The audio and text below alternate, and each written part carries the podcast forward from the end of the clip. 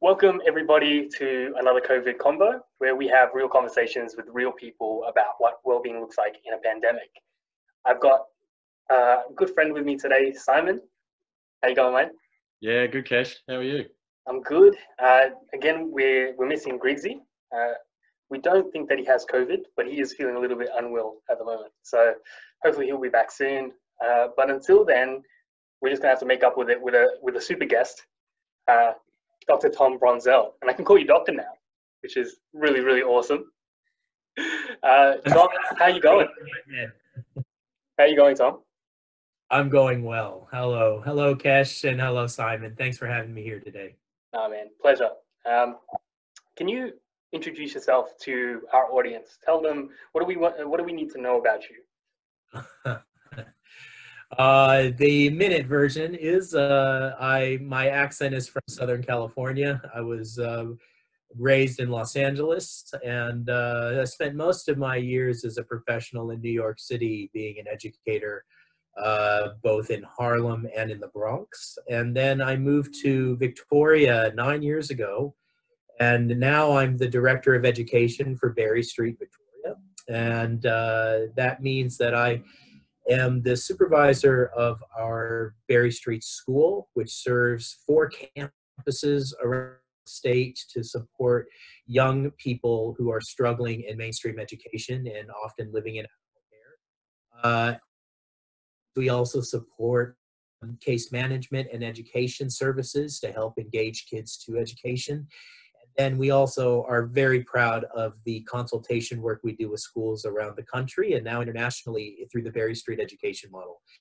And that is giving schools strategies to engage uh, students. Uh, and uh, our DNA in that work is being trauma aware being well-being aware and informed by well well-being science, positive psychology, and of course, really understanding the science. So I'm sure through our quick time together, you'll hear those areas spinning around my thinking as I share stuff with you. And also, I'm proud to say that, uh, as you alluded to, Kesh, I am a uh, honorary fellow at the Melbourne University Graduate School of Education and uh, my PhD recently completed was, was with Professor Lea Waters and Associate Professor Helen Stokes. Mm. There's a whole bunch of reasons why I'm really excited to chat to you today, Tom. And I've been looking forward to it actually all week because of that intersection that you play in and have played in in a long time. And I'm really curious, given in a way you've been training for something like this for a long time. Um, how has COVID been affecting you and the places that you're working in your life? Yeah, thank you. You know, I can't help but think of, you know, mind, mind, body, heart, and you know, cognitively, I can certainly, you know, my our, our my already fast spinning thinking as a community services and education leader you know my thinking overload uh, has just been fast forward escalating how do we expand our services? How do we meet the significant needs of vulnerable students and vulnerable young people and how do we hold space for the teams that we're working with. So cognitively i'm there. Uh, i think i'm there. It's uh, good days rough days. Uh, my centered work uh, starts thinking about the people around the world, particularly in the country that I also hold a passport to. Uh, uh, uh, in addition to being Australian, I'm still part of the United States of America, and as we know, know the disparate responses to COVID-19 around the country are essentially, I would cut all through all of it to say, are leaving out the people who are experiencing socioeconomic, socioeconomic disadvantage and education inequality. And my response is as I obsessively watch the news and hoping for shreds of hope through different kinds of state and government responses is, does this feel kind? Does this feel like it's helping the people who need the help the most? My bodily sense of this work is you know, you know, I sit in a privileged position. I have a home that I'm very happy to be sequestered in for this. Uh, I have very functional technology and teams that are working hard. And I know a lot of people don't have that. And to sit and acknowledge that privilege and uh, the, the, the position that I have in this world turns to responsibility now, for sure. Tom, I'm, I'm, I'm obviously picked up your accent there um, before you, you gave us the background, but I'm, I'm interested in your experiences um, in um, uh, over in the US, and in particular, I suppose in the professional context. I assume you were doing similar work um, in similar contexts over there, and then in Australia. Um, so yeah, just um, are there any insights about similarities or key differences? And and then Yeah. also the second part of it would how how would that be sort of influencing um, the uh, how how the virus is sort of playing out and people's responses to it? Yeah, sure. Um, in New York, I was very fortunate to be in the right place at the right time back in 2003 and four ish. Uh, my school was is uh, was called the KIPP Infinity Charter School. It's part of the KIPP Charter School network in New York City, and we had the extraordinary uh, uh, opportunity to work directly with Marty Seligman and Angela Duckworth from the University of Pennsylvania. It was there uh, before I think we didn't even have the words positive in education. Uh, we were just trying to see what this new science around well-being could mean for students who already have a great deal of courage to get to school and to do the do the work and have the relationships they have. But we really wanted to figure out how to bolster their strengths. And so we worked closely with the University of Pennsylvania in a partnership that lasted a number of years. So well-being side of things started forming back then. When I had the opportunity and was invited to come to Australia and uh, very much found Melbourne and Berry Street, Victoria to be my home. Berry Street was holding on in a one of the national leaders in what was emerging as trauma aware practice.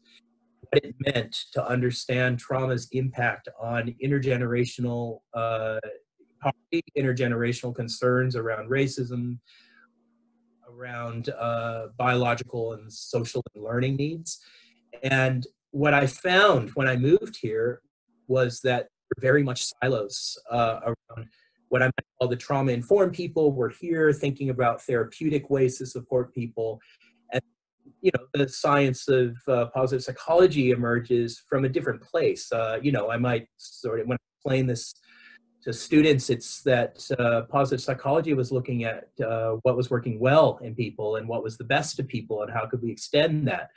But my concern was always sitting in the middle. And I always felt like somewhere are two sides of this coin that if we want to help people who are struggling on the margins of disadvantage, then we need to understand how to increase um, capacity to connect to their own body and to understand their own escalation when they the pressures of stress and of life and what they need to do to tell themselves to be strong enough to be on task and to learn and to do what the teacher says. That's important. And that comes to us from trauma aware practice. But then I also starting to work with teachers that said, well, we got to do this and well-being is another thing. And we realized now it's, uh, we want to create a story that makes sense narratively and developmentally that strategies for teachers could be seen as a developmental trajectory that we want to help someone understand their escalated responses link very closely to culture of well-being in the class.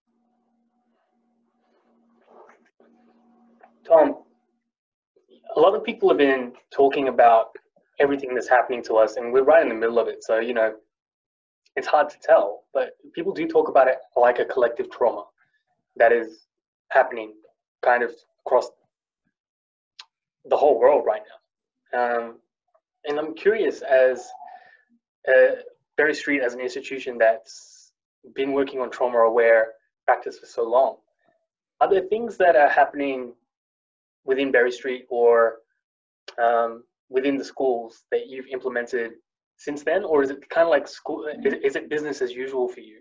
Right.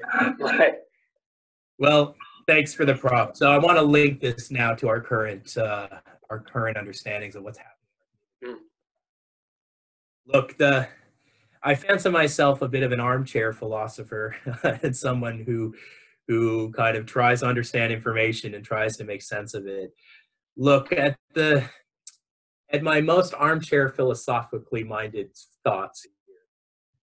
Uh, I look at this as a systemic approach to the world, right? Like uh, a family is nested in a community, is nested in a school, is nested in uh, a structure.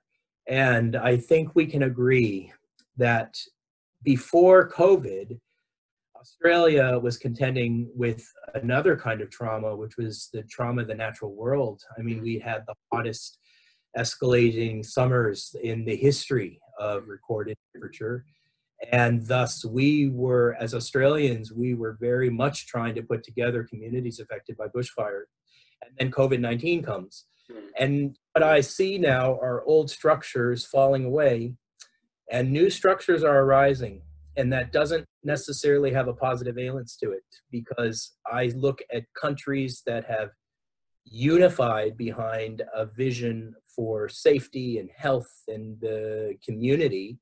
Uh, I think we can look across the ditch to our friends in New Zealand with great admiration for their courage and uh, quick action. And then I look at what's happening in the United States, and I am concerned because the new structures that are arising, and I will loosely say, and I know that you're everyone watching this would understand, the uh, uprising of autocratic and dominator values. And you know, when I was a university kid in the '90s, I always, you know, my postmodern theory classes were like, "Oh yeah, of course, postmodernism means we all will accept a variable understanding of truth and will support it way. And I just thought, why are we studying this? Like, modern world will surely come around to this. And with great trepidation, we see that that's not happening. And we see dominator values coming through, looking for opportunities to assert themselves. So, with these new structures arising, both positive and alarming, I think we now is the time for the people who are tuning into this, you know, your your series and the people that were connected through our communities of well-being. Our time is now. That I, in a sense, I've always felt intuitively that we were preparing for something. We were preparing ourselves through self-refinement practices, through mindfulness, by understanding our strengths, by understanding how emotional intelligence could work between us and our families. Well the time is now that that could have all been for this kind of preparation to help us and our community step through a threshold. And uh, covid-19 is certainly upon us but i think we also need to understand uh, how to address a world that is becoming increasingly uncertain I think um, you hit on something there, uh, something that uh, Nora Bateson has actually been saying to me, which is everyone's talking about change or you know uh, how to be a change agent or how to make change, and we've been on that narrative for so long now. How do you make change? And um, we don't have to make change anymore; it's here. So, what do you do with that, right? Um, I'm, I'm, you know, I'm curious. You know, what do you think needs to happen to, I guess, pump up the positive and pump down some of those negative things that you're seeing emerging. yeah thanks uh, i'm going to drop uh, act because i know many people uh, watching this would be familiar with act acceptance commitment therapy which is very much underpinning the work we do at berry street and the berry street education model. And so i keep coming back to okay tom take a breath. Ground to where you are, connect to your values of social action and community well being, and then take one step at a time, one micro step. And I know a lot of us right now are thinking around systems informed work because we want things like well being literacy to move across the system, and we want the system to know itself and see itself and work together as a collective vision in response to dominator values. But however, I find in our work around systems change, it's uh, overwhelming because a system is complex and chaotic, and we're just one little piece in a multi-veiled uh, moment. And so, where we're directing our work at Berry Street is to say, acknowledge the system and one's place in it. But gosh, I think the most powerful moment for us is to say it's with intention and depth that our work has power within the system. One step forward, and to do that step to the best of our ability, with the best of intention, connecting to the values of the people that we're trying to support. That is, frank, quite frankly, good enough. like we can pat ourselves on the back and say, you know what, I woke up in this time of uncertainty to take one step at a time. That with my whole heart. I think that's what we need to be as we work together to do this. I'm just interested, in, and this might be a question for, for either of you guys. Um, just around, like, I, I'm, I'm the same, I think, as share your views and, and a lot of other people that I'm interacting with as well. That this is hopefully, well, it's definitely a, a time of change, but hopefully for a change in the right direction. But I suppose, Tom, you mentioned the bushfires and, and your work with, you know, sort of trauma affected um, um, people, young people in particular what and, and you mentioned the act um, process and acceptance i suppose is obviously the first uh, word out of that. How do, how do you see that the process and the timing playing out? There's a time for sort of sitting with it and processing it accepting it. Um, there's a time i suppose um, for also um, visioning and, and, imagining that new future and there's a time for taking action. Um, and I think my, my, novice's sort of view is, um, you know, there's a bit of a process, or it's important to sort of step through those those steps rather than just jumping straight to the the answer or the solution. Um, do either of you guys have a view on that from your personal perspectives or professional experiences or whatever it might be? Yeah. Uh, I would, uh, as we do in our work and through our research and practice, we want people to start with the body. You know, you, your question, Simon, is about jumping or when to take action, when to reflect. Some people in our life say, oh, no, we need to slow down. Some people say, no, no, it's an urgent time. Like, we got to do this. Uh, you know, everyone has a developmental pace they need to work at. It's okay. But what we try to do is say, ah, but trauma and chronic stress and escalation, it's sometimes helpful for people to think of that as nonverbal that yes, you can think about what is uh, concerning you, but really we, we want people to anchor it in their body and realize that what's happening for you has its roots in nonverbal capacities within the body or below the neck a lot of times. And that's quite hopeful because there are things that we can do, strategies that we can do to support our bodies so that we can then do what we need to do to think forward uh, and take that next step. Uh, I'd like to share just a couple of concepts that have been really useful to a lot of, uh, well, we work most educators around the, the traps. But uh, one of the concepts that comes to us from our team at Berry Street is called uh, unpredictability equals risk. And if you're making little reminders for yourself, we even write it like unpredictability equals and it's something that uh, our friends who are behavior analysts uh, help us understand. When a child or any of us perceives the world to be unpredictable, we will do things to make it feel less risky. So, this is a time of unpredictability. And some of us are our highest selves where we're thinking, oh, this is unpredictable. I'm going to do what I need to do. I'm going to make sure I run around the block for 30 minutes in the morning. I'm going to have a perfect, consistent routine. I'm going to eat healthy stuff, and I'm going to connect all my friends on Zoom. Uh, I admit that hasn't been me. and, and, and, I this is probably going to be probably uh, this recording is going to follow me for a little while, but I'm courageous. I, I just want to say, Tom, before you head on, you're not alone. That was me for like two days, and then like I, I gave up. To, to relate to real people out there, uh, you know, fitness routine is the pool. I love swimming in the morning, and all the pools are closed. And I admit I haven't found a replacement activity for that because I want to be in the pool. I have definitely done more online shopping than I should have been. I am definitely eating pizza and you know doing the things that I need to do to like feel like some kind of weirdo human being. So, you know, in this unpredictable world, I'm doing those things. Some of them I'm meeting my needs in healthy ways, and some of them are unhealthy. And I have this like, oh. But for for children and vulnerable young people in particular, um, when they perceive the world to be unpredictable, they will do things to make it feel less risky. For a lot of our young people, that's existing at a hypervigilant state of escalation.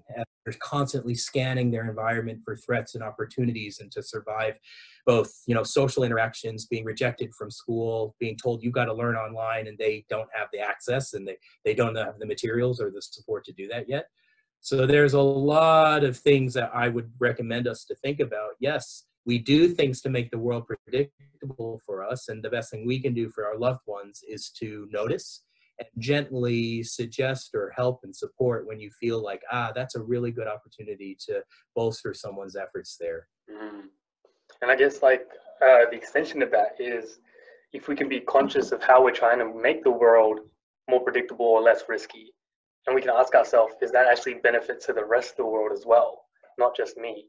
Um, that might help some of these other behaviors like panic buying toilet paper uh, from getting out of hand, right? Is that, would that be Yeah. another example of um, people trying to make something less risky or more predictable? Oh, completely. I mean, look, it's completely risky to go to the grocery store and feel like you can't get the basic things that you need. But I suppose uh, I want to ensure that we send some pretty good messages out there through uh, through your show. Mm. But uh, I think as people with considerable amounts of knowledge and well-being, uh, and as people who think a lot about how to forward this knowledge and research to people who need it the most, that's an incredible responsibility. And so, uh, back to our systems thinking, I think, yeah, at our best, we're holding systems, we're modeling for systems, we're crafting and holding space within those systems. And so, at our best, when our needs are being met and we're feeling pretty good about stuff, uh, I am at my best when I'm thinking, yeah, what can I do to be uh, a steady state, a container for the work that needs to happen around me? Mm. Unfortunately, and this always happens, it creeps up on us. We're getting to the end of our time. Uh, Tom, I'm wondering, is there anything that we haven't had the chance to talk about that's really popping up in your mind that you really want to say before we sign off? Uh, sure. I mean, I, I love teaching. st- I'm a teacher at heart, so I got to Yeah. teach. Uh, another helpful concept to us, at especially relevant to this time, is the idea of top-down regulation and bottom-up regulation. Mm. That you know, for us to hold space and to support ourselves and one another, we have to work on being self-regulated so we can manage ourselves and be thinking clearly when possible. And so it's useful to think there are two ways the body begins to self-regulate. One is, you know, top down. Literally, my brain says to my body, Tom, stop complaining, sit still, finish your work, help people. And at my best, I can do those things. I can obey my brain. But a lot of us, like I've kind of said a few times during the talk uh, here, that bottom up refers to the body and acknowledging that the body is a place to be activating and to be uh, you know feeding in healthy ways and to move and to be mindful and to if if uh, things like yoga are important to you or be walking around your block in nature is important to you that giving the body a chance to move also brings a powerful sense of regulation to the self so there are times many many times during my days during covid uh, i think oh i'm feeling a little restless right now what is happening Hmm. yeah, I think about it from this, or I can think about it from this, and often it's a combination of the two. Mm.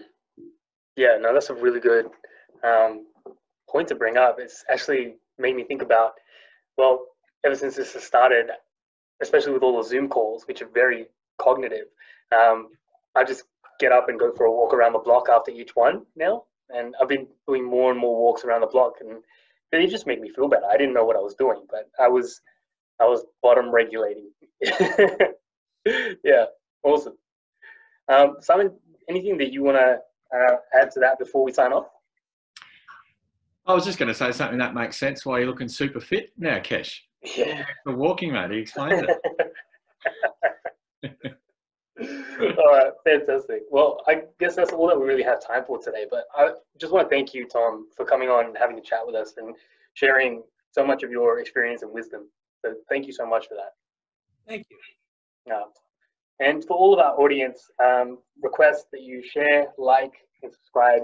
Uh, if this was useful or helpful, uh, share it with other people if you think that it will help them.